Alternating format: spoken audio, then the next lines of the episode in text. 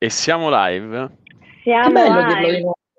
Eh, lo so, mancato. Live. E... e allora, live. Sarò, sarò, breve, sento anche un po' di lag eh, dall'altro lato, come buona consuetudine del podcast.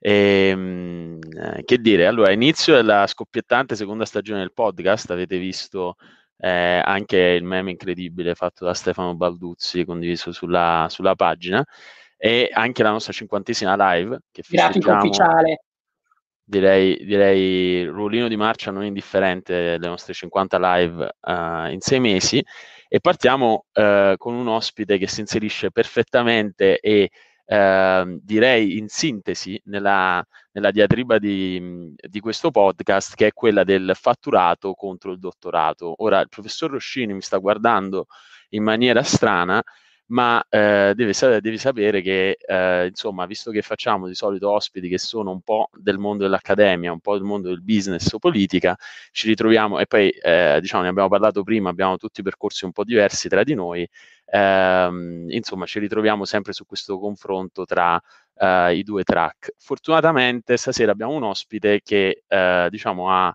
partecipato a entrambi eh, a entrambi i lati eh, della diatriba, infatti ha cominciato la sua carriera in Boston Consulting Group e successivamente diciamo, ha avuto diversi ruoli eh, in banche di investimento, è stato eh, Global Head of Capital Markets per Merrill Lynch, CEO Italia e Morgan Stanley e uh, adesso è, credo da 14 anni, forse 12 anni, professore a Harvard Business School uh, e ricopre ruoli di, uh, di responsabilità tra i quali eh, director nel board di team e chairman di, di Credimi. Quindi parleremo un po' di tutto questo percorso eh, tra le altre cose stasera e soprattutto immagino che siate un po' più interessati a sentire lui che me, quindi passerei la palla al buon Bertoni che eh, andrà con la prima domanda di stasera. Grazie prof e benvenuto. Grazie a voi. Eh, grazie anche a te Gianluca per questa bellissima introduzione, devo dire che mi era mancato vedervi tutti e sentire anche soprattutto la tua voce perché finora l'ho sentito solo la tua, però bello rivederti anche a te Gian. Comunque, eh, partirei direttamente con una domanda diciamo di introduzione, una domanda che sicuramente non è eh, diciamo eh, team dottorato, ma secondo me è più team fatturato, team che eh, tenderei a supportare, diciamo, do il mio voto per, eh, per questa fazione. Comunque, eh, prof, io ti volevo chiedere eh, innanzitutto, un, data comunque la tua esperienza a Harvard Business School, vorrei un attimino chiederti eh, il tuo punto di vista, la tua opinione su cosa rende forti le business school americane, dato che sono fiore all'occhiello in tutto il mondo, eh, è risaputo che studiare, fare un MBA negli Stati Uniti, nelle università come, eh, come la tua Harvard, è diciamo, un obiettivo per tantissimi manager, coloro che, che aspirano al massimo. Ecco, volevo chiederti, eh, secondo te, eh, qual è la differenza del modello americano in cui comunque i professori hanno un'esperienza nell'industria molto molto forte, molto anche importante, eh, che, sia in, eh, che, sia in, banking, che sia in consulenza, che sia comunque esperienza manageriale. E vorrei anche chiederti un tuo punto di vista uh, riguardante le business school in Italia, a che punto siamo e anche magari affrontare velocemente l'Europa per vedere come si comparano questi due mondi. Ok, um, ma allora ti direi questo, che allora, prima di tutto le hanno inventate gli americani, la, le business school. Harvard ha 112 anni la business school, e quando fu creata, dobbiamo ben essere coscienti del fatto che fu vista come qualcosa di molto strano, con, anzi con grande sospetto dall'altra parte del fiume, dove c'è eh, Harvard College, ci sono le altre scuole. E fu chiamata a delicate experiment, no? perché era un esperimento delicato in cui eh, si andavano a insegnare delle cose strane, non era neanche scienza in un certo senso. E ti dirò che tuttora eh, gli scienziati dall'altra parte del fiume, prendo per esempio il Dipartimento di Economia, ci guardano con un certo sospetto perché mh, vedono all'interno di quello che noi insegniamo il rigore scientifico che caratterizza i corsi, diciamo così, eh, più canonici della, della conoscenza eh, scientifica. Um, detto ciò, eh, naturalmente l'esperimento eh, è riuscito, ha funzionato, Um, è chiaro che anche in America c'è uno spettro molto ampio di qualità, e l'NBA oggi è qualcosa di molto inflazionato, francamente, quindi ne trovi di tutti i tipi, da, da online no, a qualunque cosa. Um, l'enfasi qui è stata quella di rimanere molto uh, rigorosi, di rimanere fedeli a certi canoni, a certi principi. Uh, il nostro motto qui è che creiamo dei leader che facciano la differenza nel mondo e si cerca di fare proprio quello. Ora, ci sono tanti elementi che poi rendono una scuola particolarmente capace. Tu ti riferi al fatto che eh, ci sono molti come me che vengono a, fa- che vengono a insegnare. In realtà no, siamo pochi. Cioè, io sono eh, un animale strano qui dentro perché sono quello che chiamano un professor of practice, che nell'Accademia Americana è perfettamente codificato ormai da tanti anni, credo è un titolo che ha più di 25 anni, um, che però non equivale naturalmente a professore professore. Um, la maggior parte dei professori sono ancora professori, diciamo, del, del, tenure track, quindi quelli che fanno il PhD e poi vanno avanti così. Um, siamo noi, credo, un 10% massimo, proprio, ecco, per dirti.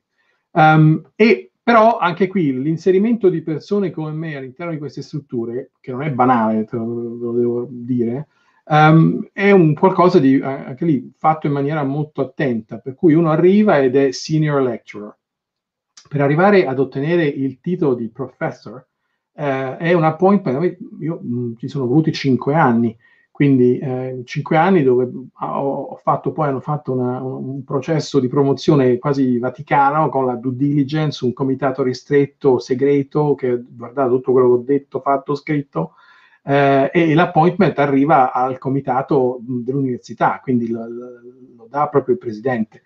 Quindi è una cosa molto, molto attenta. Naturalmente noi abbiamo un ruolo importante, perché è un ruolo soprattutto di, di didattica, di pedagogia um, e un certo tipo di ricerca. Io non prenderò il premio Nobel in economia da qui, però insegno delle cose importanti con uh, una capacità forse di interpretare una realtà industriale, finanziaria, eccetera, che altri magari professori che si specializzano in certi ambiti non hanno necessariamente.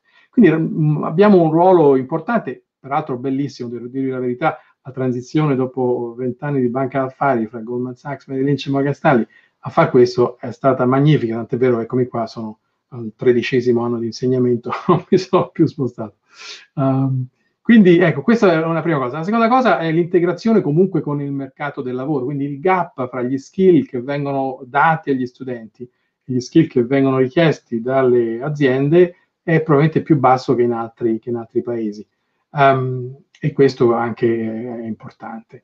E poi è un network, è un network molto forte, ecco, questo lo devo dire, insomma, quindi c'è, una, c'è un network di, eh, che viene da tantissimo tempo, ripeto, con, con più di un secolo di storia, eh, essendo aziende, società private, mh, chiaramente queste ties sono anche finanziarie. Um, Ecco, questo per quanto riguarda, credo, le, le, le, università americane. Una cosa però da dire è che eh, in Europa e in Italia le cose si sono sviluppate molto bene. Io il problema che vedo è che i ragazzi che noi, eh, diciamo, a cui diamo il nostro titolo, gli italiani che tornano in Italia trovano un humus che in realtà non è molto pronto, cioè le, le scuole, le, le, aziende italiane non sanno bene cosa fare con un MBA. Eh, mentre qui no, qui c'è, c'è proprio no, un, un, modo di, di, di, operare che è così. Eh, e quindi questo è un po' un problema, però nel tempo le, la qualità è molto aumentata, tant'è vero che il numero di europei che noi abbiamo rispetto a quando venni io 33 anni fa, quando fu, um, sono diminuiti notevolmente. Insomma, ecco. Questo è... Io quando venni ero una, una, un, un, esotico straniero, uh, oggi non è più così. Ehm, prof, sempre sul, sul punto delle università, diciamo, toccandolo parzialmente, ma eh, ultimamente in Italia si parla molto di Stato imprenditore, no? Mentre appunto facendo la differenza con gli Stati Uniti, questo ruolo eh, onere e onore, diciamo, dell'innovazione anche imprenditoriale è stata affidata molto alle università, per esempio a HBS c'è Rock Center o iLab. E eh, proprio in termini di quello che definire un humus, in Italia pare non essersi sviluppato un humus adatto al VC, siamo credo il decimo paese, poi Maria Paola può, può correggermi, ma siamo il decimo paese per investimenti in Europa, siamo è di poco avanti la Finlandia, che è, che è, un paese che fa forse un ottavo del PIL. Quindi, insomma, siamo un po' dei laggard da questo punto di vista. Eppure ci sono stati esperimenti eh, anche in Italia di creare hub anche a livello universitario per favorire questo. Qual è il, il motivo per cui in Italia non, non si è riuscito a sviluppare il VC? È una bella domanda, una domanda peraltro molto importante perché veramente il, il fuel dell'innovazione alla fine poi sono i finanziamenti. E, ehm, io credo che sia una, una, problematica di ecosistema, poi alla fine, perché queste cose non c'è mai la leva magica, no? sono tante le cose, sono sicuro che Maria Paola potrebbe aggiungere molto, anzi glielo chiederemo tra un istante, ma eh, è un ecosistema mh, che viene da, da, lontano, se possiamo dire così. Eh, poi parliamo del ruolo dello Stato eventualmente, ma l'ecosistema che eh, secondo me coinvolge dalla scuola, eh, in cui mh, bisogna poter formare del, del talento che sia eh, appunto capace di, di, di fare innovazione. Um, c'è una questione culturale di una questione proprio culturale direi di uh, capacità di prendere rischio di capacità di voler innovare, ehm, di eh, capacità imprenditoriale. Quella ce l'abbiamo, secondo me, la capacità imprenditoriale, ma è proprio il rischio che, che è un problema. Um, e, e, quindi, diciamo così, è anche una questione forse anche di ricerca del successo. Come dire, da noi eh, siamo un paese in cui la, il successo non è necessariamente considerato qualcosa di molto positivo, la, la, meritocrazia non è qualcosa di molto positivo, insomma abbiamo degli elementi importanti da quel punto di vista lì. Tornando al discorso dell'università, qui la meritocrazia conta ancora molto, no? Um, e quindi c'è, c'è questa, questa, problematica, secondo me, proprio di um, culturale, insomma. E, e, poi naturalmente ci sono tutti gli altri elementi che formano, come dicevamo prima, l'humus per la creazione del, de, o l'attrazione del capitale che il nostro problema non è soltanto il venture capital che manca in maniera clamorosa, ma è anche un problema, per esempio, di, di, di investimenti diretti esteri, no? l'FDI, Foreign Direct Investment. Da noi è poco. Perché è poco? Perché non attrae l'Italia il Foreign Direct Investment? No? Siamo creativi, siamo bravi, abbiamo skill, siamo una potenza industriale, siamo perché per tutti i, i, malesseri, i malori, non so come chiamarli, ma le problematiche strutturali che tutti conosciamo e che fanno sì che eh, quando il capitale trova a dover scegliere dove andare a puntare, va in, in luoghi e situazioni che sono più gestibili, più facili. E quindi possiamo, eh, possiamo elencarli naturalmente adesso, quelli che sono le, che sono le problematiche. Però quindi, ripeto, secondo me è proprio una questione di, di, di humus. Infatti quando, vedete, quando guardate eh, le start-up italiane sono tutte molto molto piccole, spesso autofinanziate, eh, che fanno delle cose appunto micro, e quelle che riescono a passare oltre i 10, 10 persone o a trarre capitale, eh, meglio ancora capitale estero, sono veramente, si contano sulla punta delle dita. Eh, e, e lì, lì dobbiamo, dobbiamo fare qualcosa.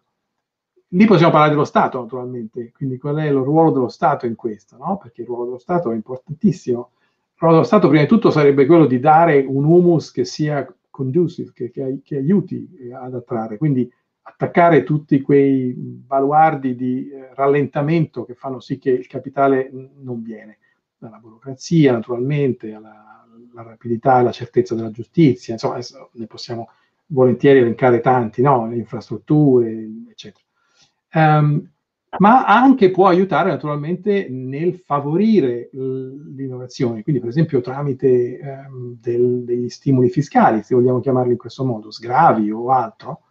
Um, quello cui io personalmente non credo invece è il, l'innovazione di Stato, dove lo Stato arriva a un tot di denaro e decide di investire questo denaro in questa, quella, quell'altra azienda. Per questo secondo me ha dei, delle ripercussioni potenzialmente molto negative. So, so, lo Stato, è, il dirigismo nel, nell'uso del capitale, secondo me, eh, per l'innovazione è un problema. Eh, come scegliere il, i settori, le aziende, la loro geografia, e poi fai un crowding out del, del, capitale privato. Io non penso che Maria Paola sarebbe contenta di andare a uh, combattere su un'operazione contro un fondo dello Stato no? per entrare nel capitale di un'azienda. Quindi, ecco, sono, lì c'è da, da, fare una grossa riflessione su qual è il ruolo giusto dello Stato e, e assolutamente deve esserci, ecco, non, don't get me wrong, mm, però Ecco, potrei parlarne di questo per ore perché hai detto veramente tantissime cose, avrai commenti esatto, per esatto. tre giorni, quindi eh, però no, è molto interessante questo. Poi sono, sono reduce di una, di una, scuola politica, di formazione politica e ho parlato, ho avuto anzi la fortuna di parlare con Davide Serra. E Davide Serra ha fatto quasi... collega Morgan Stanley. Collega, esatto. Ah, ok, perfetto. Infatti lui eh, ha fatto quasi esattamente lo stesso discorso parlando eh, della meritocrazia. E, ehm, e, non so se quello si ricollega anche un po' a quello che hai appena detto della capacità, diciamo, di voler rischiare anche in America, che per me si collega anche molto all'American Dream. E ho l'impressione che in Italia, diciamo, pensiamo sempre un po' in piccolo. Io questo lo dico sempre, nel senso secondo me è difficile pensare uh, alla creazione diciamo, delle aziende come Google o Facebook se si continua sempre a pensare con la mentalità della provincia o della mentalità del rendere il marchio, che ne so, pugliese grande in Italia. Cioè, secondo me dobbiamo un po' uscire da questa mentalità del piccolo e pensare un po' più in grande.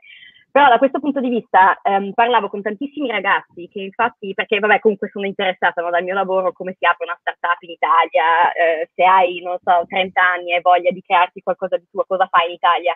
E um, ho incontrato una ragazza che aveva creato infatti una sua startup e io le ho chiesto ma come funziona in Italia e lei mi ha detto o hai il tuo capitale o ti devi indebitare con una banca perché non esiste proprio questo ecosistema del, del, um, del venture capital, del private equity che credono nel fondatore non perché è giovane o perché è anziano o perché ha lavorato 30 anni da Goldman Sachs, ma per l'idea, no? E secondo me questa è una cosa anche un po' culturale, magari anglosassone, che qua invece uno scommette molto sulle persone. E, ehm, e, e sono anche molto d'accordo con quello che hai appena detto del, sullo Stato, cioè è difficile in Italia comunque perché noi soldi ce li dà eh, l'Unione Europea, come sa benissimo anche Giacomo, ma non li spendiamo. Uh, c'è una cosa ridicola, ad esempio, adesso che ci sono le elezioni anche in Puglia, la Puglia ha ricevuto 149 milioni di euro, mi pare, e non li ha spesi, quindi quelli sono soldi completamente buttati via, però hanno anche creato questi fondi a livello europeo che danno dei soldi um, alle, agli Stati membri che vanno proprio verso l'innovazione che noi non spendiamo e secondo me questa è veramente una cosa incredibile e questo di nuovo si collega anche al, um, al pensiero sullo Stato, no? cioè quant'è che lo Stato dovrebbe veramente poi eh, dare questi soldi e metterli direttamente nelle start-up, vediamo quello che è successo qui in UK con il Future Fund ad esempio, nel quale però uno doveva fare il match funding, quindi non era solo lo Stato, ma tu sei già andato da un investitore che ti ha già dato mezzo milione di pound e il governo ti fa il match funding, così che il governo praticamente non deve stare lì a gestirti l'azienda perché uno non lo può fare e due non è neanche capace. Quindi secondo me questi sono dei problemi eh, veramente profondi e infatti da questo punto di vista vorrei capire un attimo quello che pensi perché hai, hai, un po' toccato il punto che secondo me è quello fondamentale in Italia e cioè eh, il fatto che noi comunque non abbiamo fatto delle riforme strutturali. Secondo me è impossibile attrarre investimenti dall'estero se noi non facciamo veramente delle riforme serie sulla pubblica amministrazione che ammazza qualsiasi innovazione in Italia e non facciamo neanche delle riforme della giustizia perché se io sono un investitore vado in Italia e dico vabbè qua va, qualcosa va male e io non, ne, no, no, non, riesco mai più a ritirarmi e a riprendermi i soldi che ho investito in questa azienda perché qua se io devo contare sulla giustizia tra vent'anni devo ancora andare in tribunale in Italia che non hanno ancora risolto niente. Quindi da questo punto di vista, secondo te, cioè, come possiamo creare, poi lo sai anche bene da, che sei in America, come possiamo creare questo ecosistema che c'è ad esempio alla Silicon Valley, anche non so di quanto durerà comunque perché leggevo degli articoli sul, sul, su questo metodo di investimenti che si basa sul growth model, no? che l'America ha avuto per tantissimi anni e non so quanto riuscirà comunque a resistere. Però come possiamo creare una cosa simile come quella che c'è nella Silicon Valley, come quella che c'è qui a Londra, nella Old Street, ad esempio, Uh, anche in Italia per proprio um, far capire diciamo, alle istituzioni che comunque devono uh, scommettere sui, sulle idee, sulle persone. Ecco. Allora, ma, me ne pare un paio, di, un paio di cose. La prima è c'è, un, c'è una questione proprio di mentalità. Eh, diciamo prima, eh, traducimi in, in, inglese la parola fallito. Um, non è banale. Da noi un fallito è un fallito. Uh, qui uno che fa un fallimento ha acquisito esperienza, no? Io ricordo sempre la prima visita che feci a Silicon Valley, ogni tanto una delle belle cose qui di Harvard che ci prendono una decina e ci portano in giro per il mondo a fare delle visite di una settimana, dieci giorni eh, con aziende, politici, banche, investitori. lo facciamo ovunque, è, cosa, è un, benefit straordinario.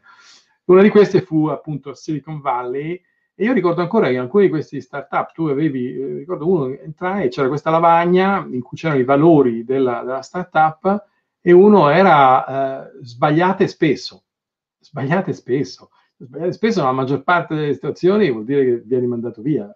Quindi invece lì era, era quasi incoraggiata questa, questa cosa da sbagliare spesso. Um, quindi de- detto ciò, eh, è chiaro che il, um, quello che tu dicevi delle, degli impedimenti strutturali è fondamentale, no? E questo vale sia per le, le, attività, come dicevamo, ad alto rischio, come quelle che, a cui guarda il venture capital, sia per le attività già più avviate. Non tutte le start-up sono buone, e quindi eh, uno deve anche saper scegliere, saper capire, quindi eh, che lì sono delle competenze che si accumulano nel tempo per capire quali sono buone e quali non sono buone.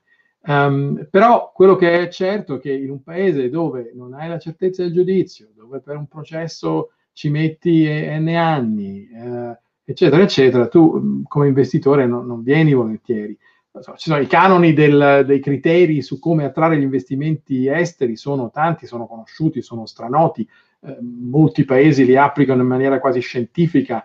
Eh, ecco, da noi questo non siamo riusciti a farlo. C'è anche un, un, problema di corruzione, diciamoci le cose come stanno. L'Italia è un paese che ha ancora dei, dei problemi da questo punto di vista de, di legalità che non, sono, che non sono pochi. Non so se avete, l'altro giorno avevo, avevo trovato eh, la, il governatore della Banca d'Italia, che aveva fatto un intervento proprio l'altro giorno, eh, dicendo che ehm, ecco, è essenziale che si attuino riforme volte a creare un ambiente più favorevole alle imprese, aumentando la qualità e l'efficienza dei servizi pubblici, riducendo gli oneri amministrativi e burocratici, abbassando il peso dell'evasione fiscale, della corruzione e di altre attività criminali.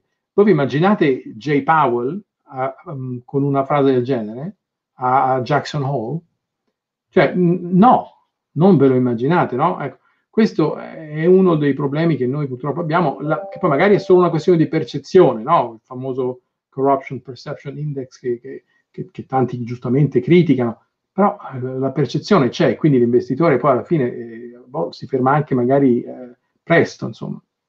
Quindi sono tantissime le cose su cui dobbiamo lavorare e questo siete voi ragazzi che dovete farlo, cioè la, la, la vostra generazione, perché la mia chiaramente non è riuscita, non è riuscita a farlo, quindi sta, sta a voi cercare di capire, eh, di capire dove, dove, andare a intervenire, ma eh, secondo me queste riforme strutturali sono importantissime. Ora, mi auguro che questa orribile situazione del Covid e, e quello che sta portando in termini di cambiamento al mondo, rappresenti un'opportunità in realtà e quindi che sia una, un'opportunità di wake up call per un po' per tutti, eh, per evitare cose come quelle che dicevi tu prima, dove si, si buttano addirittura i, dei fondi che sono già stati stanziati per mancanza di capacità di organizzarci abbastanza bene per poterli utilizzare. Insomma, è assurdo, no?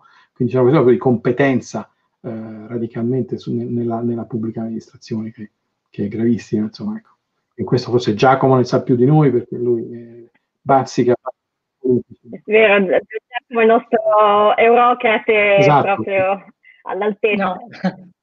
No, vabbè, uh, no, mentre io mi, vi sentivo parlare, stavo proprio riflettendo invece su qual è la percezione che hanno i nostri leader politici dell'importanza del, um, dell'innovazione, anche di incentivare con programmi per esempio europei come Horizon Europe, Orizzonte Europa, l'innovazione e la ricerca, soprattutto in un periodo come quello del Covid, dove abbiamo capito l'importanza fondamentale e strategica che ha la ricerca e che hanno i ricercatori nei nostri paesi. E mi veniva proprio in mente un articolo che ha scritto un mio amico sull'inchiesta, Stefano Porcello, che evidenziava come Uh, la proposta del Consiglio europeo, quindi la proposta dei leader politici europei per il piano di innovazione europeo, ha di fatto tagliato i fondi che erano, eh, che erano stati stanziati dalla Commissione, un qualcosa che non è stato ben gradito dal Parlamento, e in questo modo quindi dimostra ancora una volta la miopia, ossia come ehm, alcuni leader per avere più soldi in tasca da poter spendere in maniera magari inefficiente,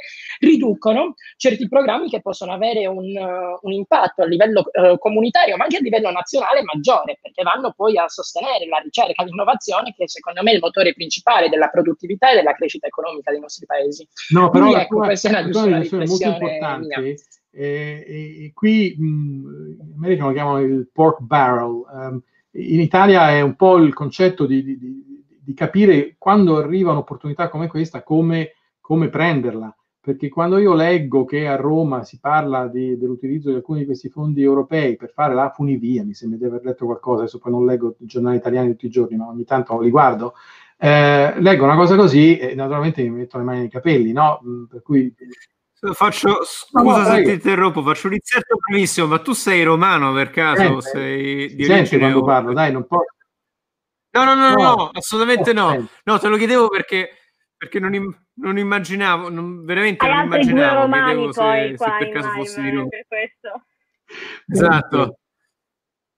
Perché io no, su queste cose, no, era solo un inserto brevissimo per dire che su queste cose non ci dormo la notte, francamente. Sono appena tornato, sono appena tornato no, a Roma. Roma poi, e... si, chiama Roma, poi è, Chiusa parentesi, è un grave dolore. Io negli anni, eh, naturalmente, esatto. tornandoci con una certa frequenza, ma non sempre, l'ho vista sempre più una, una deriva che, che, che, per chi l'ha conosciuta in, tempi migliori è triste, ecco, diciamo questo.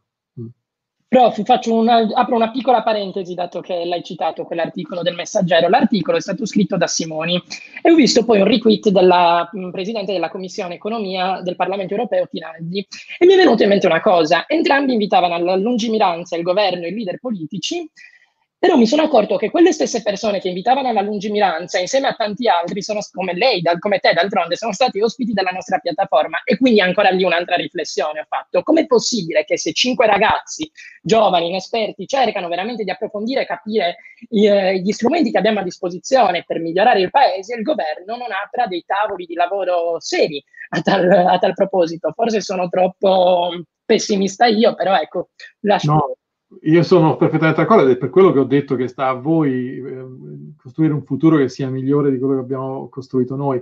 Um, ma qui anche c'è una questione, consentimi di dire, e non è soltanto un problema italiano naturalmente, perché mh, mm, qui te ne posso fare tanti di esempi anche qui negli Stati Uniti ovviamente, ma c'è una specie di diluizione delle competenze tra i politici, ovvero eh, una volta anche i politici peggiori, però comunque capivano certe cose. La mia sensazione è che qui si sta andando verso un, un minimo comune denominatore che è basso, come dire, dove la, la, la, media, io guardo ogni tanto i curriculum di alcuni di questi signori, sono gente che non avrei assunto neanche per, cioè per dire, non, no, quando ero fatturato invece di dottorato, come giustamente qualcuno ha fatto notare all'inizio di questo podcast, uh, non li avrei assunti assolutamente. E quindi ti chiedi, poi sono queste invece persone che prendono decisioni importanti, ogni tanto si vedono delle cose raccapriccianti, insomma, ecco, su, eh, no, di considerazione fatte da alcuni di questi politici. Questo purtroppo è, è, un problema. D'altra parte la domanda è, ma un paese si merita la rappresentanza politica che si sceglie forse? È così? Voglio sì, fare il dottorato insomma... su questo, per cui ah. magari tra cinque anni ci risentiamo. Quando c'è la risposta? pensa un po' che è ironico, invece io su, sugli italiani voglio fare il fatturato, quindi abbiamo, abbiamo proprio una visione complementare. E, ehm, no, proprio eh, diciamo la mia eh, domanda successiva è proprio sulle strategie, insomma, eh, che questo governo, eh, non propriamente formato da luminari, sta cercando di adottare per la ripresa del paese. E una cosa interessante eh, è questa stata questa corsa al bonus e eh, tra questi bonus, diciamo, uno che, che ho seguito eh, poi per vari motivi un po' più direttamente è stato l'eco bonus, appunto tutta la dinamica degli sgravi fiscali che sembra diventato un po' eh, il modo ehm, in Italia, cioè diciamo lo Stato eh, è noto, è risaputo e poi ci può parlare anche un po' di quello che fa eh, Credimi al riguardo di come funziona il factoring. Credimi lo diciamo, diciamo, mettiamo credimi, credimi. proprio come credere, credimi. Credimi. Ehm, di, di, come diciamo, lo Stato italiano si sta spostando dal cercare di essere un pagatore, ma eh, dal diciamo, dare credito, credito, fiscale. E quindi cosa ne pensi di questo e in generale, insomma, come, come credi che, che, queste politiche possano impattare la, la crescita?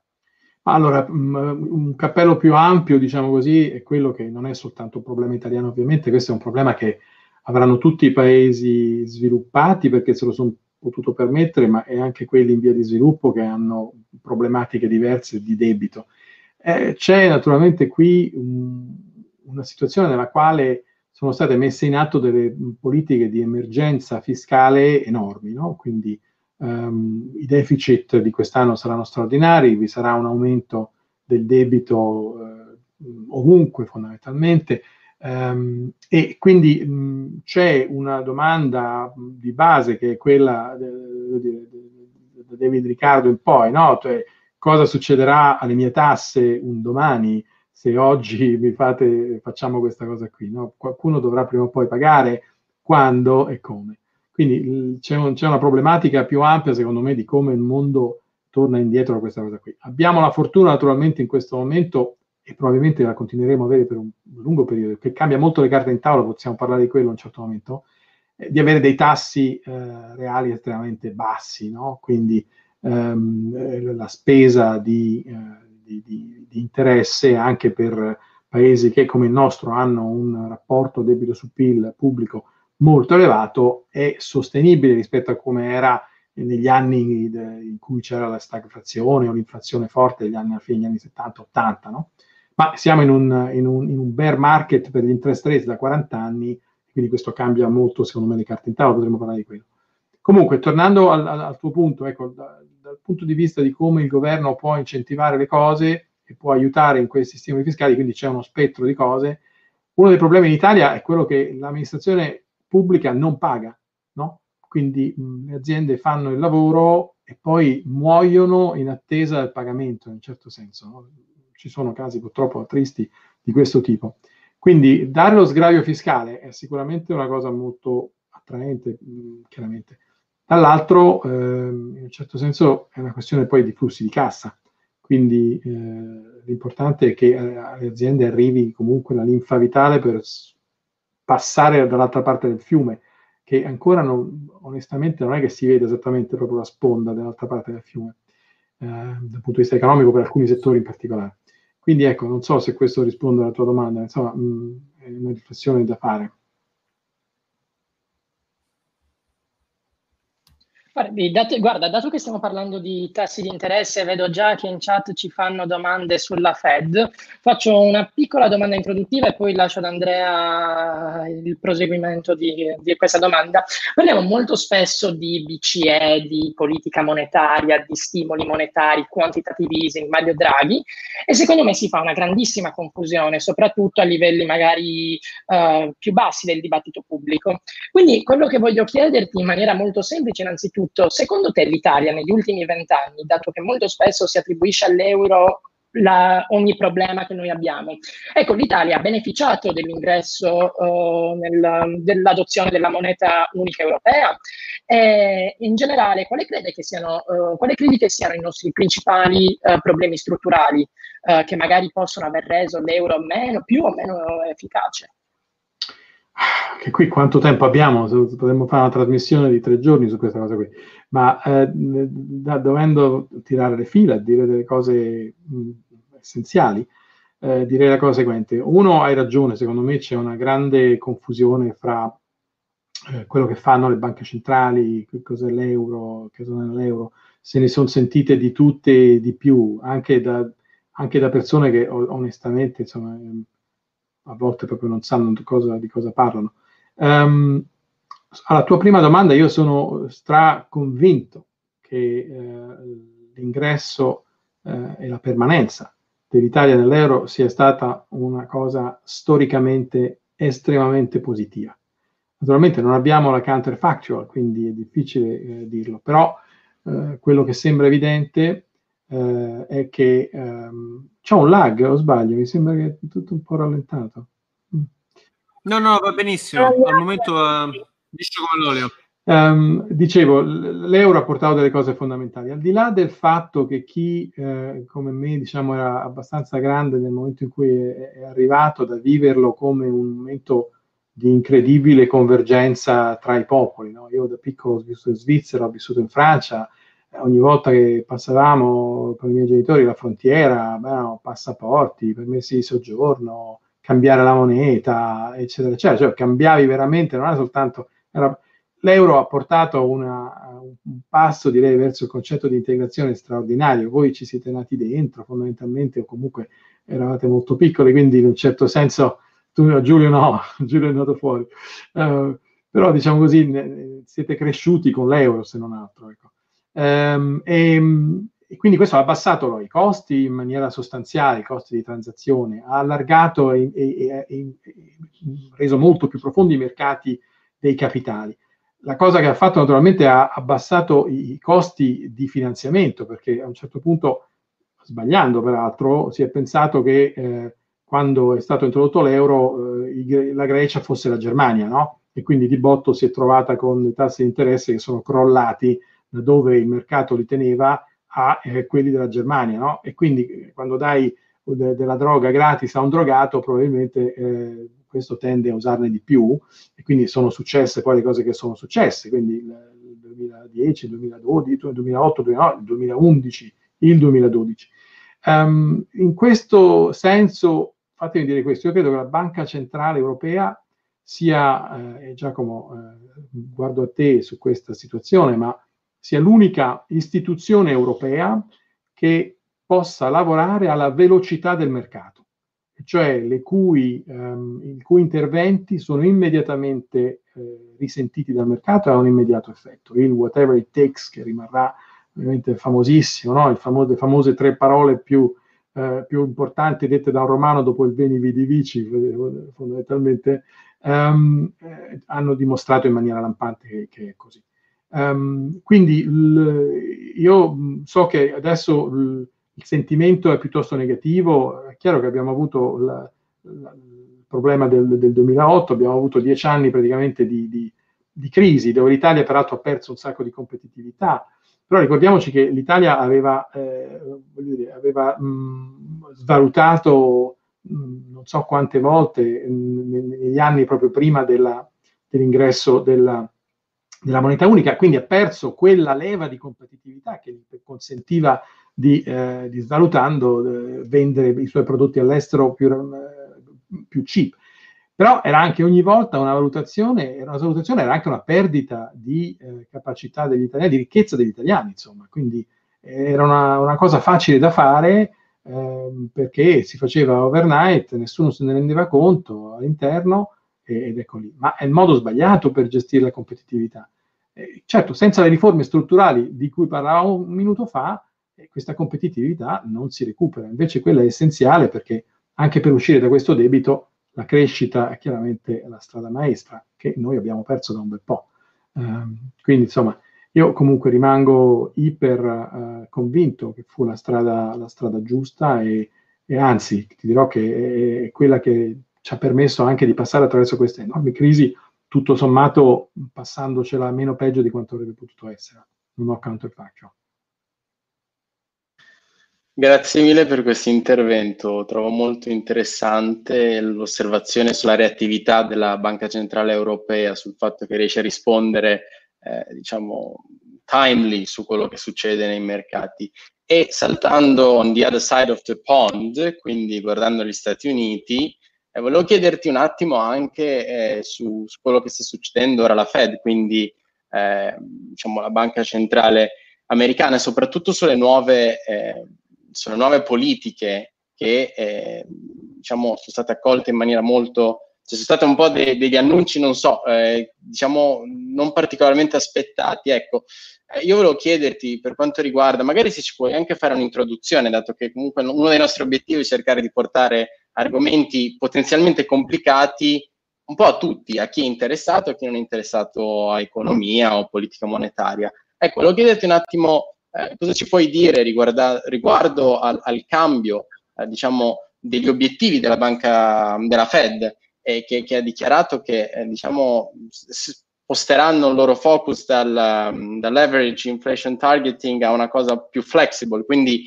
non, non, valuteranno in modo simmetrico il 2% come threshold di, di, inflazione allo stesso modo sia sopra o sotto, ma eh, daranno più peso quando l'inflazione salirà sopra eh, scusi, quando sarà, quando sarà, sotto per tenerla sopra il 2% per più tempo. Quindi eh, se ci può un attimino fare una breve introduzione e spiegare anche cos'è eh, questa, questo tipo di politica monetaria E cosa cambierà ora soprattutto? Con minor eh, peso per quanto riguarda il, il, il tasso di disoccupazione eh, come riferimento, come valore per la, per la, Fed e soprattutto cosa vorrà dire eh, cercare di mantenere l'inflazione sopra certo, il 2%. No, assolutamente, questi sono temi peraltro interessantissimi su cui bisognerebbe tenere delle lezioni in generale per le persone, perché non sono temi semplici, invece vanno semplificati alla fine della fiera. Quindi le banche centrali naturalmente hanno un ruolo fondamentale nella, uh, nella leva de, sull'economia perché controllano una variabile che è sempre stata una variabile essenziale, che è il costo del denaro, quindi i tassi di interesse.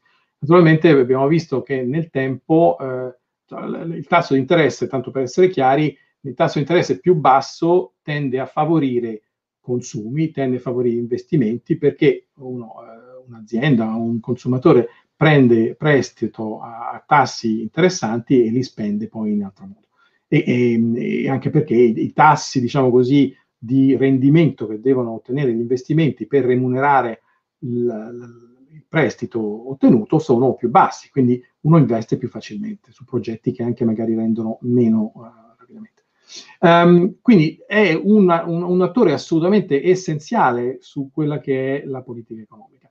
La banca uh, centrale uh, americana ha, come sappiamo, questo dual mandate, questo mandato doppio di mantenere la, i costi, diciamo il, pro, il, prezzo del denaro sotto controllo, quindi dell'inflazione, eh, ma anche del, dell'impiego. Ora, ehm, se voi guardate la, la, la curva dei tassi, eh, vi facevo vedere l'altro giorno ai miei studenti una curva dei tassi dal 1870 dei tassi di lungo termine eh, dei paesi sviluppati. Abbiamo avuto dei tassi che per tantissimi decenni durante il secolo scorso sono stati al 3% in media. Poi c'è stata l'inflazione, l'iperinflazione degli anni 70-80 e eh, naturalmente prima c'è stata l'inflazione, l'iperinflazione in Germania eh, che ha marcato a fuoco, direi, la, la percezione collettiva, soprattutto dei, dei, dei, tedeschi, ma in generale.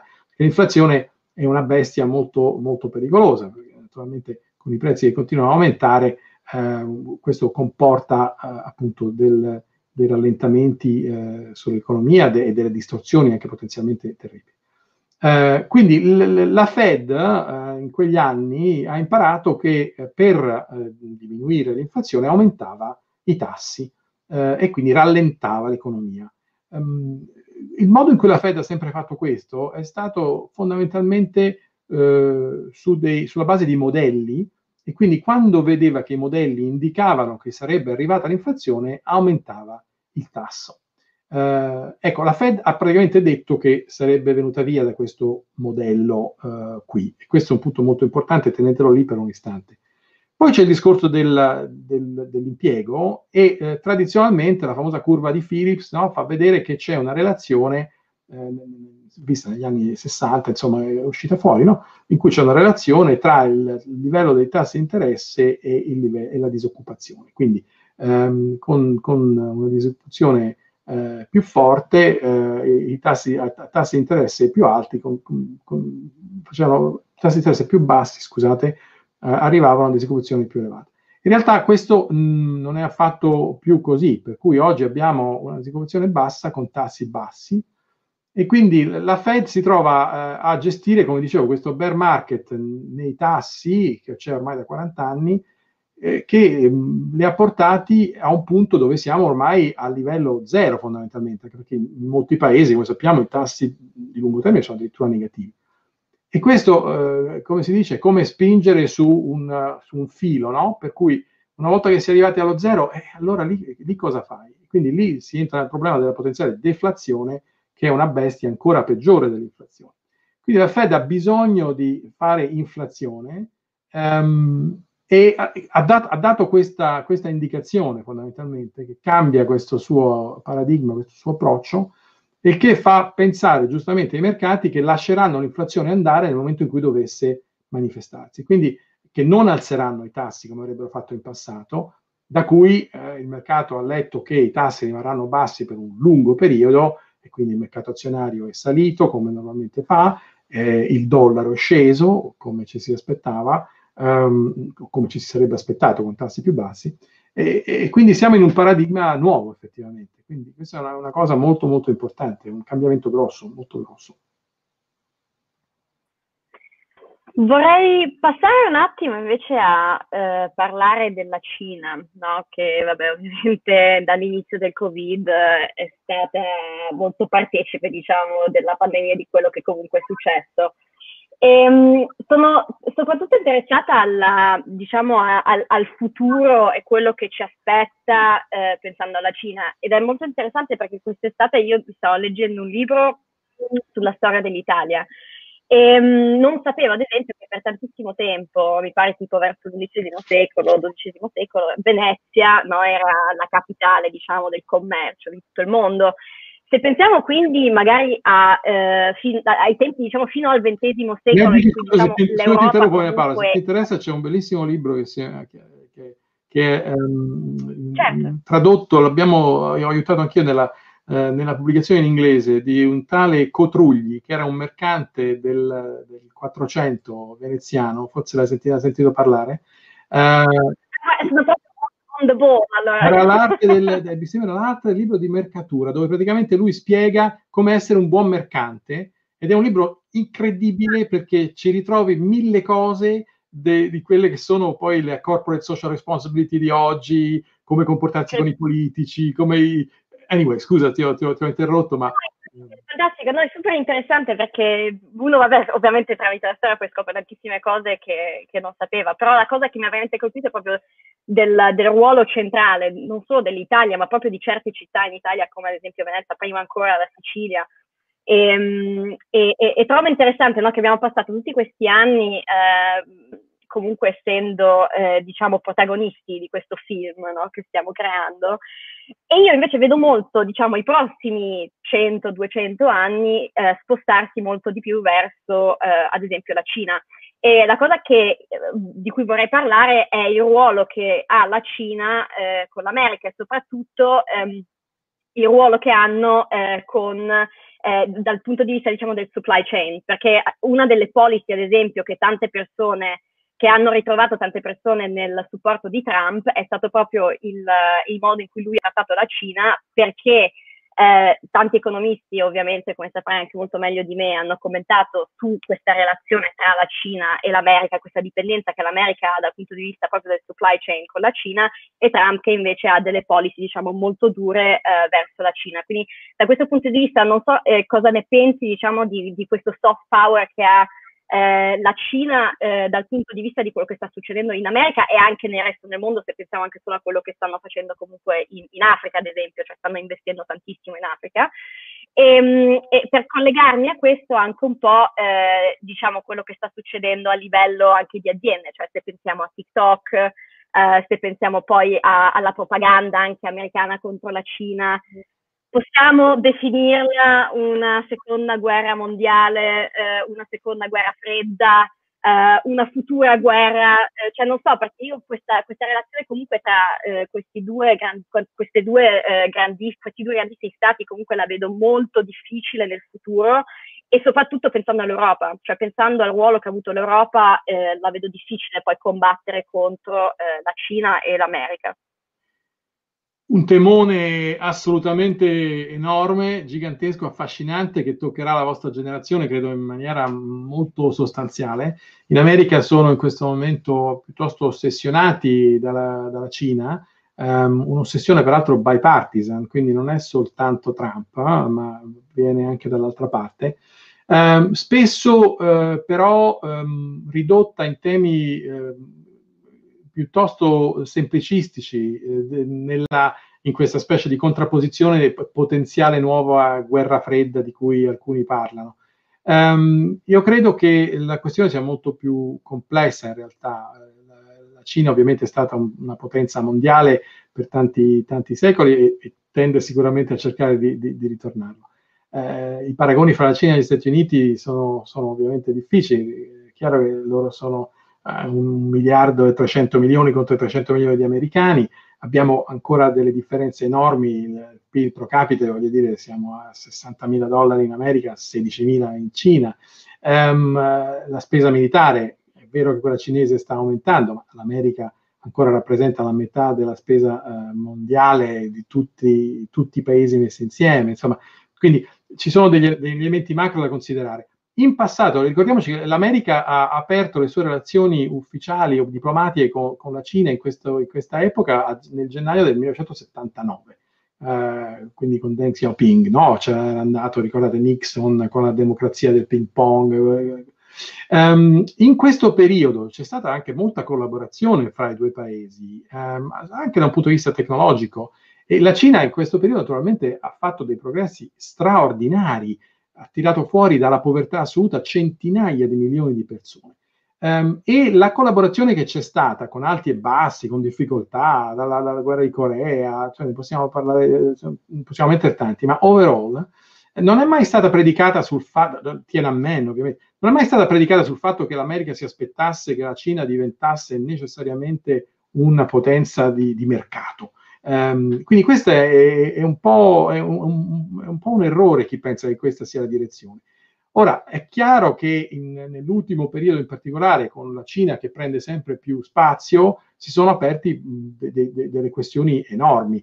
Allora, la questione sul trade, secondo me, è una questione del tutto sbagliata. Ora poi possiamo parlare di alcune supply chain critiche, eh, il reshoring di alcune supply chain, forse sì, però mediamente il concetto che Trump, mettendo le tariffe, punisce i cinesi è ovviamente una stupidaggine, no? Cioè, se fosse un mio studente a dirmelo, gli darei un brutto voto, giusto? Perché non ha, non ha niente a che vedere, vuol soltanto dire far pagare il consumatore americano, i dazi e le tariffe le pagano i consumatori americani, non i cinesi, no? Um, la realtà è che l'America ha beneficiato moltissimo di questa specie di, di, di, di vicinanza, tant'è vero che uh, un mio collega Neil Ferguson, forse lo conoscete, ne avete sentito parlare, ha sempre parlato per molti anni di Chimerica, come questa specie di, unione fra i due paesi, in cui uno dava a poco costo dei beni che gli americani prendevano e consumavano oggi, l'altro gli americani davano dei pezzi di carta ai cinesi per una promessa di pagamento in futuro.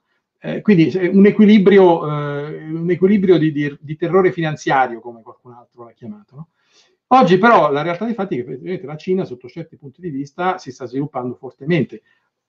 La tecnologia è un problema. La Cina, per esempio, su tutto quello che è AI, intelligenza artificiale, è molto avanti, anche perché può fare degli esperimenti sociali che in nessun altro paese democratico sono possibili.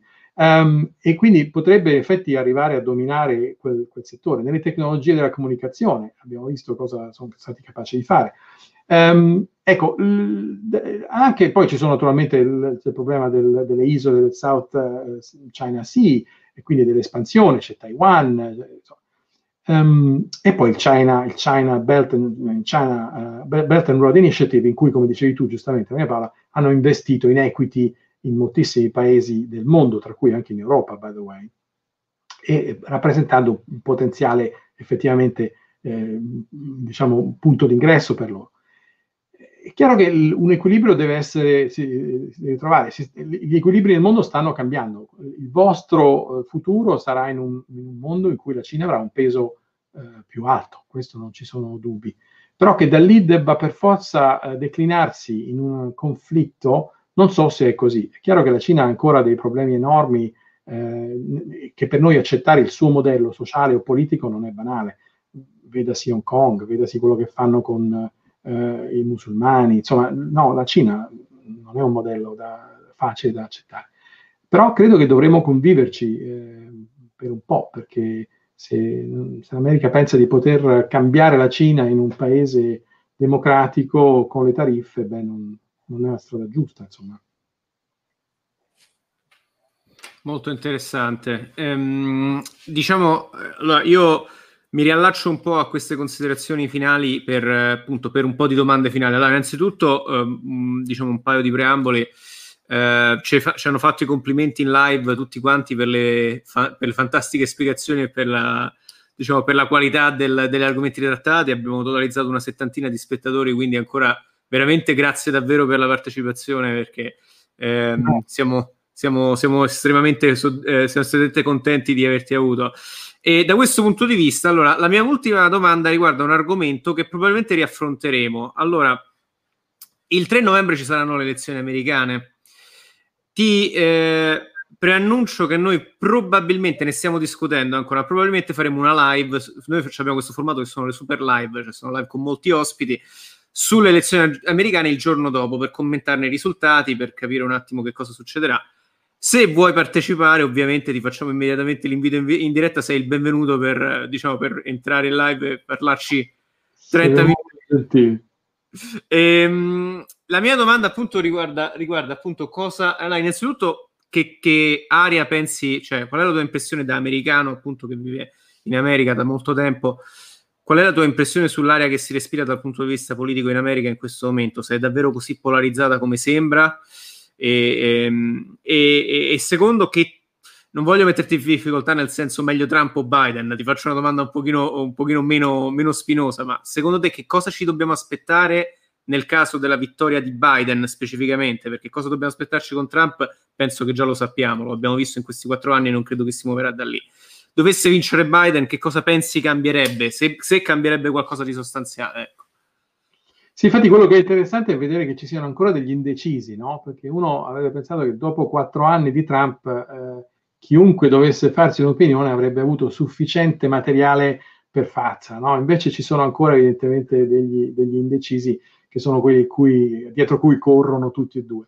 La, purtroppo il paese è polarizzato in una maniera spaventosa. La polarizzazione del, del paese eh, viene da, da, lontano, che lì sono molti anni che sta avvenendo, per esempio basta vedere come il, il Parlamento ha, vo, ha, votato nel tempo in cui il concetto di, di, overlap su certi temi è sempre meno, quindi sono sempre più due fazioni molto molto contrapposte. Eh, è un paese adesso direi mh, francamente dilaniato, oltretutto eh, Trump ha molto spinto su questa divisione perché eh, si rivolge a una base che è, eh, che è comunque sempre eh, devota e che, che, risponde bene ad alcuni temi, um, ma ha fatto eh, uscire fuori degli elementi della, della, società americana che mettono abbastanza paura, insomma, tant'è vero questo reckoning razziale che stiamo vivendo in questo momento eh, è, un, è, un, è, un, indice, insomma, no? una società peraltro molto in cui l'ineguaglianza è cresciuta moltissimo, la dicotomia tra eh, chi guadagna nel mondo reale e chi invece guadagna con asset finanziari che hanno molto beneficiato dell'aumento eh, che abbiamo vissuto nell'ultimo periodo e questa economia è sempre più forte, è un paese di gente armata, è un paese dove molta gente è molto ignorante, Insomma, è un, mm, quindi è un paese che fa abbastanza paura da questo punto di vista, questa polarizzazione la senti. Peraltro basta che guardiate eh, su YouTube, guardate queste Karen, avrete sentito parlare di queste Karen, no? Il, il, diciamo, io mm, ho, ho, simpatia per le mie amiche che si chiamano Karen, poverine, perché effettivamente ormai è un insulto, no?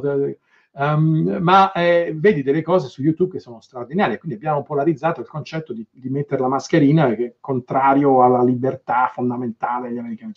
E Trump ha spinto molto questa narrativa, poi adesso de, delle città, delle proteste, eccetera, eccetera. Quindi mh, io mi aspetto, anzi ti dirò che sono, come dicevamo mh, prima, eh, prima della trasmissione, quando ci siamo parlati, eh, io sono, sono rimasto sorpreso che non abbiamo avuto altri violenze e quindi altri, altri morti, francamente, su, su base politica, perché ehm, gli elementi ci sono, ci sono tutti e, e, non è detto che non succeda, che non succeda ancora.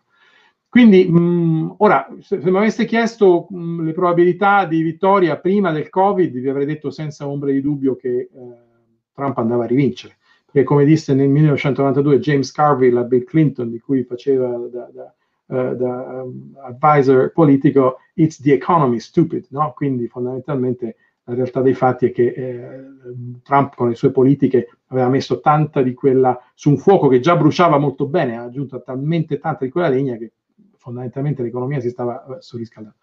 Um, ora la situazione è molto molto diversa, peraltro ultimamente cominciano a, a nascere anche dei dubbi che forse qualcuno uh, fa attenzione anche al, al carattere di questa persona e non soltanto a, ai risultati economici. E quindi, eh, quindi la partita è ancora, è ancora, aperta, però la partita è aperta, come avete visto l'ultima volta, questo, questo scherzo dei de, de collegi elettorali, non è detto che il voto eh, popolare si traduca in una vittoria. E poi c'è questo problema del, adesso del, del, Covid e quindi che la gente non vuole uscire, Covid che peraltro ha, ha toccato molto di più le popolazioni ispaniche, eh, afroamericane, um, e quindi mh, con la guerra che, che, che, lui sta facendo al, al, servizio postale, lo avete sicuramente seguito questa cosa, dove ha messo un suo fedelissimo a, a capo del servizio postale e, e, che sta cercando, il quale ha cercato quantomeno di, eh, di, di bloccarlo a qualche mese dalle elezioni. Insomma, quindi una situazione molto difficile e c'è da chiedersi se dovessimo arrivare ad un voto vicino, come è successo in Florida, vi ricordate? Cosa succede? Cosa succede se lui dice no, non, non riconosco queste elezioni? Eh, eh, sono settimane che dice che saranno le elezioni più illegittime della storia. Eh, sta preparando quindi un, un terreno molto pericoloso, eh, quindi sicuramente sarà affascinante. Quindi, um, I can't wait, devo dirti la verità, um, di vedere cosa succederà da qui a lì.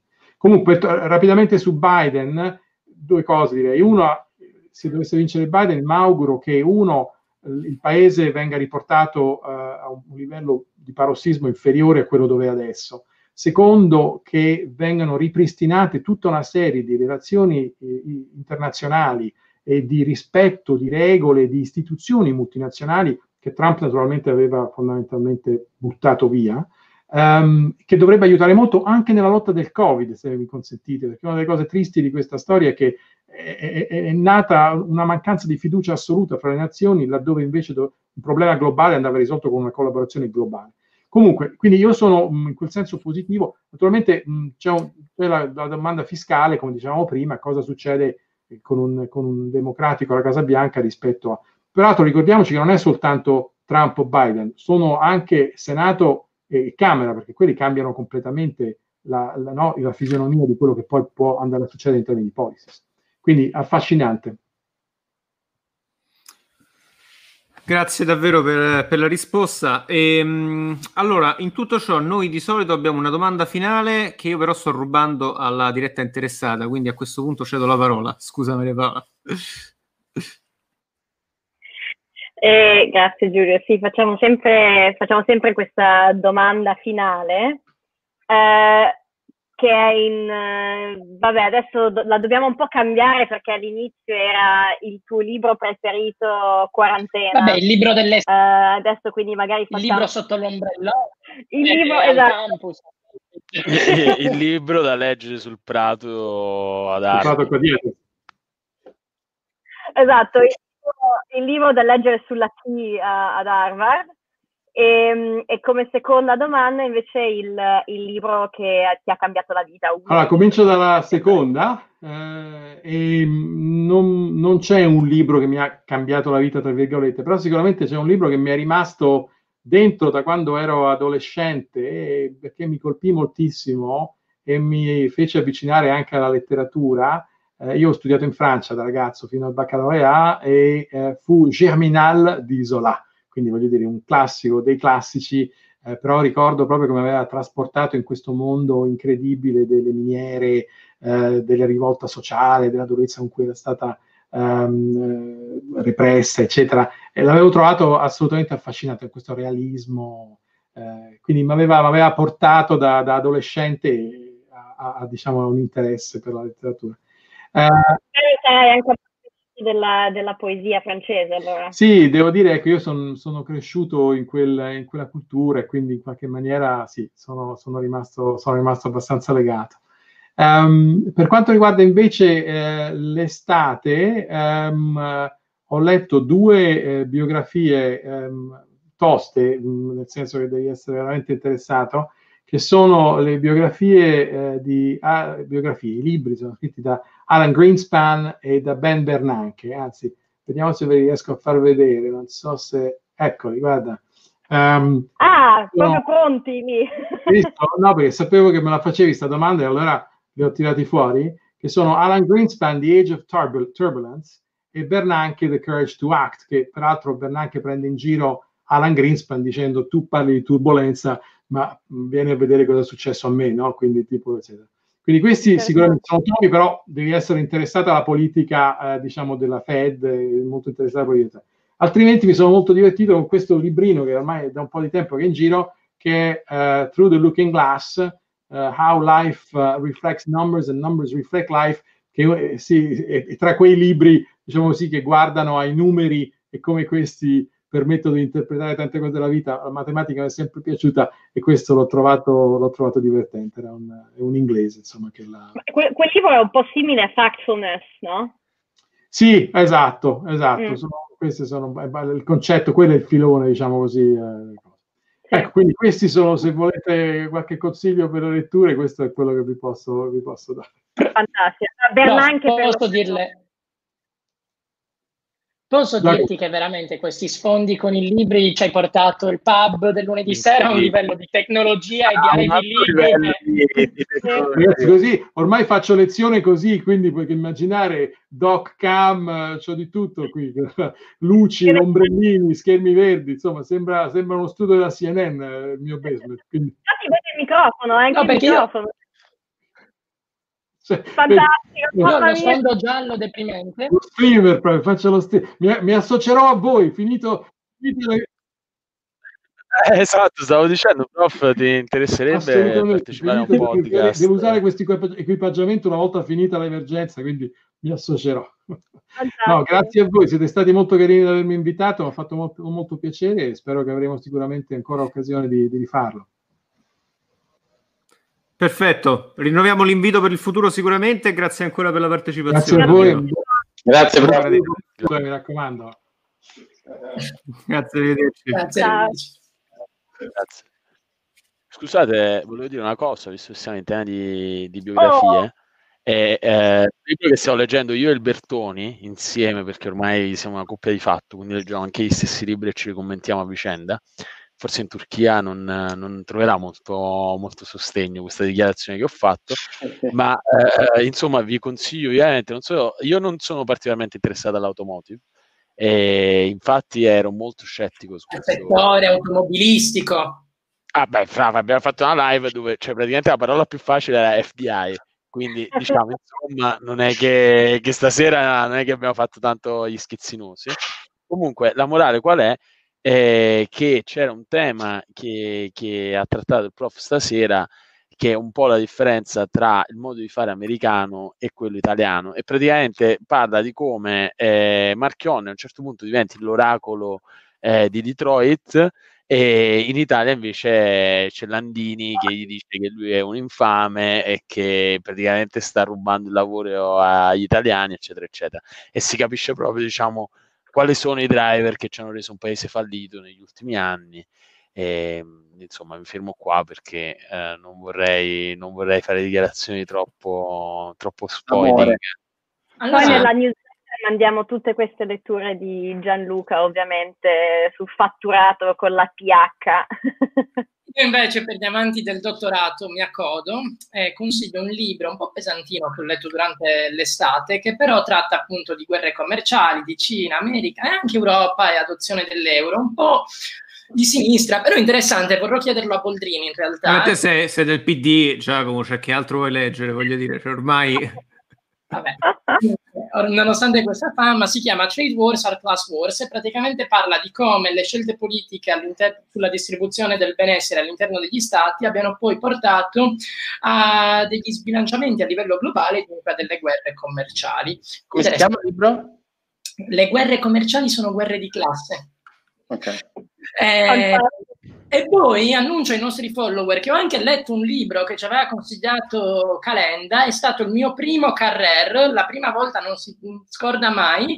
Praticamente moriva, dopo ogni pagina moriva qualcuno, una bambina di 5 anni, la cugina, la ragazza, è una cosa struggente, stavo piangendo alla fine di questo libro, ma molto bello, quindi posso consigliare i libri di Calenda. Eh, eh, eh, da un bel insight su come ragionano Calenda e Maria Paola, direi che in, questo, in quest'ottica cruenta della, della narrativa. E, ehm, stiamo tutti, stiamo tutti dando un libro, allora mi accorgo e dico per tutti invece i nostri geek sci-fi, ho letto un libro incredibile e infatti ho rotto abbastanza anche ehm, tutti i membri del pub e si chiama The Three Body Problem, è di un autore cinese ed è incredibile. Per tutti gli amanti di Signore degli Anelli, uh, Dune, uh, The Hobbit, eccetera. Uh, Beh, libri che io odio col mio cuore praticamente, ah, per me proprio. Anche io, io detesto più degli anglicismi la fantascienza. Faccio questo. Eh, allora, solo Giulio, forse. Gianni sì, io sì, sicuramente lo leggerò volentieri. Anche se io invece sto leggendo, vabbè, non vi dico neanche il titolo, sto leggendo un libro noiosissimo che confronta i diversi sistemi sanitari nel mondo, veramente. Una cosa di una, di una palla mortale ed è tutto in preparazione di una super live a tema sanità che prima o poi faremo. Voi ricordatevi, no, cari ascoltatori, se vi siete dimenticati, che Giulio Anichini dorme una media di due ore, va in bicicletta per 100 km, torna a casa, prepara una colazione che è nemmeno una diner americana per la moglie, e poi va in ospedale dove in genere c'è un intervento a cielo aperto di 14 ore, torna, legge libri in cui confronta i sistemi sanitari e poi deve sentire anche le cazzate di Andrea Bertoni. Dunque è, fa- è Però le cerca, cioè risponde, capito? Cioè, no, è felice quando le sente. È felice. È fantastico di come Giulio sia a Roma, sono le nove e il padre è arrivato per dirgli che deve andare a mangiare e lui ha fatto una faccia per dire sì, però no, io sono in UK e sono, sono, a casa mia in UK, ho traslocato. Eh, senti, sentivo una voce di uomo però, mo, almeno che Irene non abbia... Guarda, non sono, abbia fatto... Sono solo eh? a casa. Fede, con chi stai parlando? Con nessuno, parlavo, cioè stavo cercando di inserire un... Vabbè. Gianluca, no, okay, capito, Gianluca stiamo, stiamo paranoico. Era, ok, va bene. Ragazzi, facciamo... questi fenomeni leggete The Three Body Problem. Comunque, adesso direi un attimo giusto un paio di cose serie. A parte che annunciamo ai fan dello stendino di Andrea Bertoni che quello stendino non lo troverete mai più nelle nostre live perché Andrea adesso no. è a Istanbul. No, però vedi, oh, guarda qua che affettatrice professionale. Sarà l'anno... Probabilmente l'unica in Turchia. Proprio da mortazza, da macellaio, quella vera. Bra- grande, grande. Esatto. Vabbè, facile da trovare il maiale, immagino, in Turchia. Comunque, detto, detto ciò, ci chiedono il nome del libro della sanità, Giulio. C'è qualcuno che veramente lo vuole leggere. Ah, eh, glielo dico subito. Eh, aspetta un secondo perché è un libro in inglese, però ne ho scaricato un paio. Io vado avanti sulle fasi finali, allora. Eh, ricordo che questa è la seconda stagione del pub del lunedì sera che avrà tantissime nuove novità, no, tantissime nuove novità. novità. A me nuove, dai.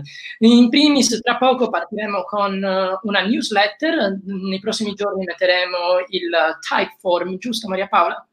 Giustissimo sui nostri canali social, Instagram, Facebook, YouTube, uh, Twitter, uh, non so se su Spotify e Apple Podcast lo potremo fare, però sarà nelle nostre pagine social. Se siete interessati, lasciateci la mail e noi vi manderemo una bellissima newsletter con tanti contenuti esclusivi per i nostri fan più affezionati. In tutto ciò vi continuo a invitare a mettere like, mi piace, iscrivetevi al gruppo di discussione su Facebook il lunedì del Pub Sera, ascoltateci su uh, Apple Podcast, Spotify, uh, altre piattaforme podcast, SoundCloud credo, uh, guardateci su YouTube, su Facebook, twittateci su Twitter e, e Instagram. ehm, eh, Dottor Anichini, chi sono i prossimi ospiti? Vogliamo allora, fare qualche anticipazione? O... Allora, innanzitutto una cosa, faccio un attimo uno sharing dello schermo per far vedere la dashboard di Trello. No, la... vai prima così. Il libro è questo. Alan Gillis, What Makes a Good Healthcare System, Comparison Values Drivers, eh, ed è quello che praticamente sto leggendo in questo momento. Ehm... Sono Giulio. Quante pagine sono? No, non è, non è lunghissimo, non è lunghissimo, sono qualcosa... È solo, è solo molto noioso. 4600 pagine. È solo molto noioso, però appunto, come diciamo spesso, la, la verità è che purtroppo poi per, per, capire veramente come stanno messi i problemi uno eh, deve annoiarsi, cioè deve andare in fondo alle cose e deve sviscerarle. Eh, eh, invece di poi dire ah, eh, il coronavirus ha fatto male perché abbiamo privatizzato tutta la sanità, cosa che non è vera. Quindi Ehm, detto ciò, le prossime live. Allora, la, se non erro, ne abbiamo due di confermate, ma molte altre in, in the making. Allora, parto con quelle confermate. Alla prossima settimana abbiamo una live con Marco Del Giudice, che è professore di psicologia all'Università del New Mexico. In, cu- la, in, questa live è un italiano anche lui, però insegna nel New Mexico, negli Stati Uniti, e parleremo di eh, gender differences. Che cosa significa? Differenze eh, nei ruoli di genere fra uomini e donne e fra chi non si definisce né uomo né donna, quindi LGBT, queers, eh, eccetera, eccetera, eccetera, con particolare riferimento a problematiche che abbiamo discusso in questo periodo, quindi Me Too Movement, gender pay gap, eh, differenze, di, differenze di distribuzione nelle varie professioni, insomma andremo un po' più eh, in profondità su questi argomenti grazie a, a, alla sua esperienza. Quindi Giulio, questo... magari dici, di anche il libro da leggere se qualcuno è interessato. Ah sì, di Daria.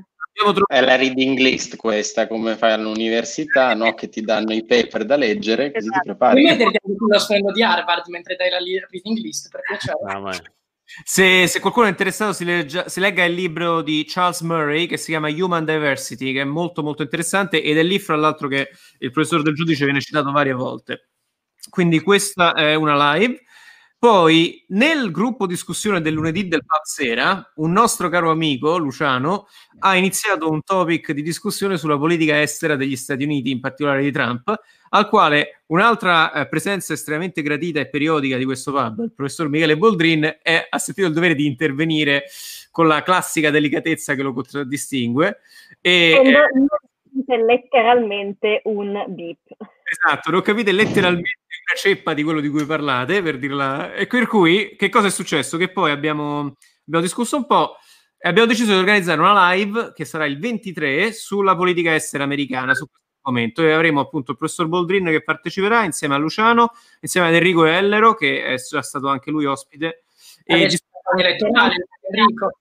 Adesso esatto, esatto in preda diciamo, alle, alle gioie e ai dolori della campagna elettorale. Eh, live, Giulio, io vorrei proporre qui ai nostri ascoltatori un possibile nome, che è quella di Boldrin Royal Rumble, detta così proprio all'italiana. Uh, e invito il nostro grafico ufficiale Stefano Balduzzi, che voi non vedete mai, ma c'è sempre, a farci una bellissima grafica per la Royal Rumble. Non vedo l'ora. Poi. Poi, eh, allora, live che sono praticamente certe, ma di cui delle quali ancora non abbiamo una data. No, una allora, una confermata? Allora, io so quelle non confermate. Conferma, confermala che l'hai confermata. Io confermo. La settimana, la settimana successiva avremo con noi il capo delegazione del Partito Democratico al Parlamento europeo, eh, l'onorevole Brando Benifei, e parleremo di Europa e ancora Europa, Recovery Fund e tutti gli argomenti che in genere appassionano me. Perfetto. Poi, tanto per rimanere su un territorio abbastanza neutro, abbiamo eh, rinvitato e oggi proprio mi ha dato conferma che parteciperà Rick Tufer a questa live per parlare a questo podcast per parlare in una live che sarà probabilmente a inizio ottobre. Parleremo di marxismo. Siccome vediamo che c'è una nuova passione per il collettivismo economico fra i giovani e i giovanissimi sia qui in Europa che negli Stati Uniti elencheremo tutti i motivi per cui il marxismo era tanto bello nel 1848 ma ha decisamente fatto il suo tempo. Motivi teorici, pratici e, e storici poi e... eh, Gianluca mi sa che ne ha un'altra da aggiungere, fra l'altro. Sì, 8 ottobre, questa è confermata, Cristina Scocchia, CEO di Kiko Makeup, e quindi facciamo non solo un CEO, ma, ma, anche, credo, per la prima volta un CEO donna in questo podcast, quindi molto bene. In linea con la live sulle gender differences, siamo Esattamente. E poi abbiamo invece eh, live assolutamente non confermate su cui stiamo lavorando, come abbiamo accennato prima. Abbiamo... Il 18 ottobre. Ah sì, vai, vai Valerio, Valerio, Capraro e uh, Lorenzo Tosa che ci parleranno uh, dei social, libertà di espressione e and all that jazz. E io direi anche basta a questo punto perché dobbiamo lasciare un po' di suspense. Va bene. Ci sono, dirò soltanto che ci sono altre ci so, dirò soltanto che ci sono tre, altre tre grandi live in preparazione, una delle quali in realtà ne avete già sentito parlare durante questa live. E quindi direi che ci salutiamo a questo punto. Salutiamo. Grazie ci a vediamo la settimana prossima. Grazie a tutti per averci seguito e passate parola. Seguiteci ancora. Ciao. Ciao ciao. Ciao ciao.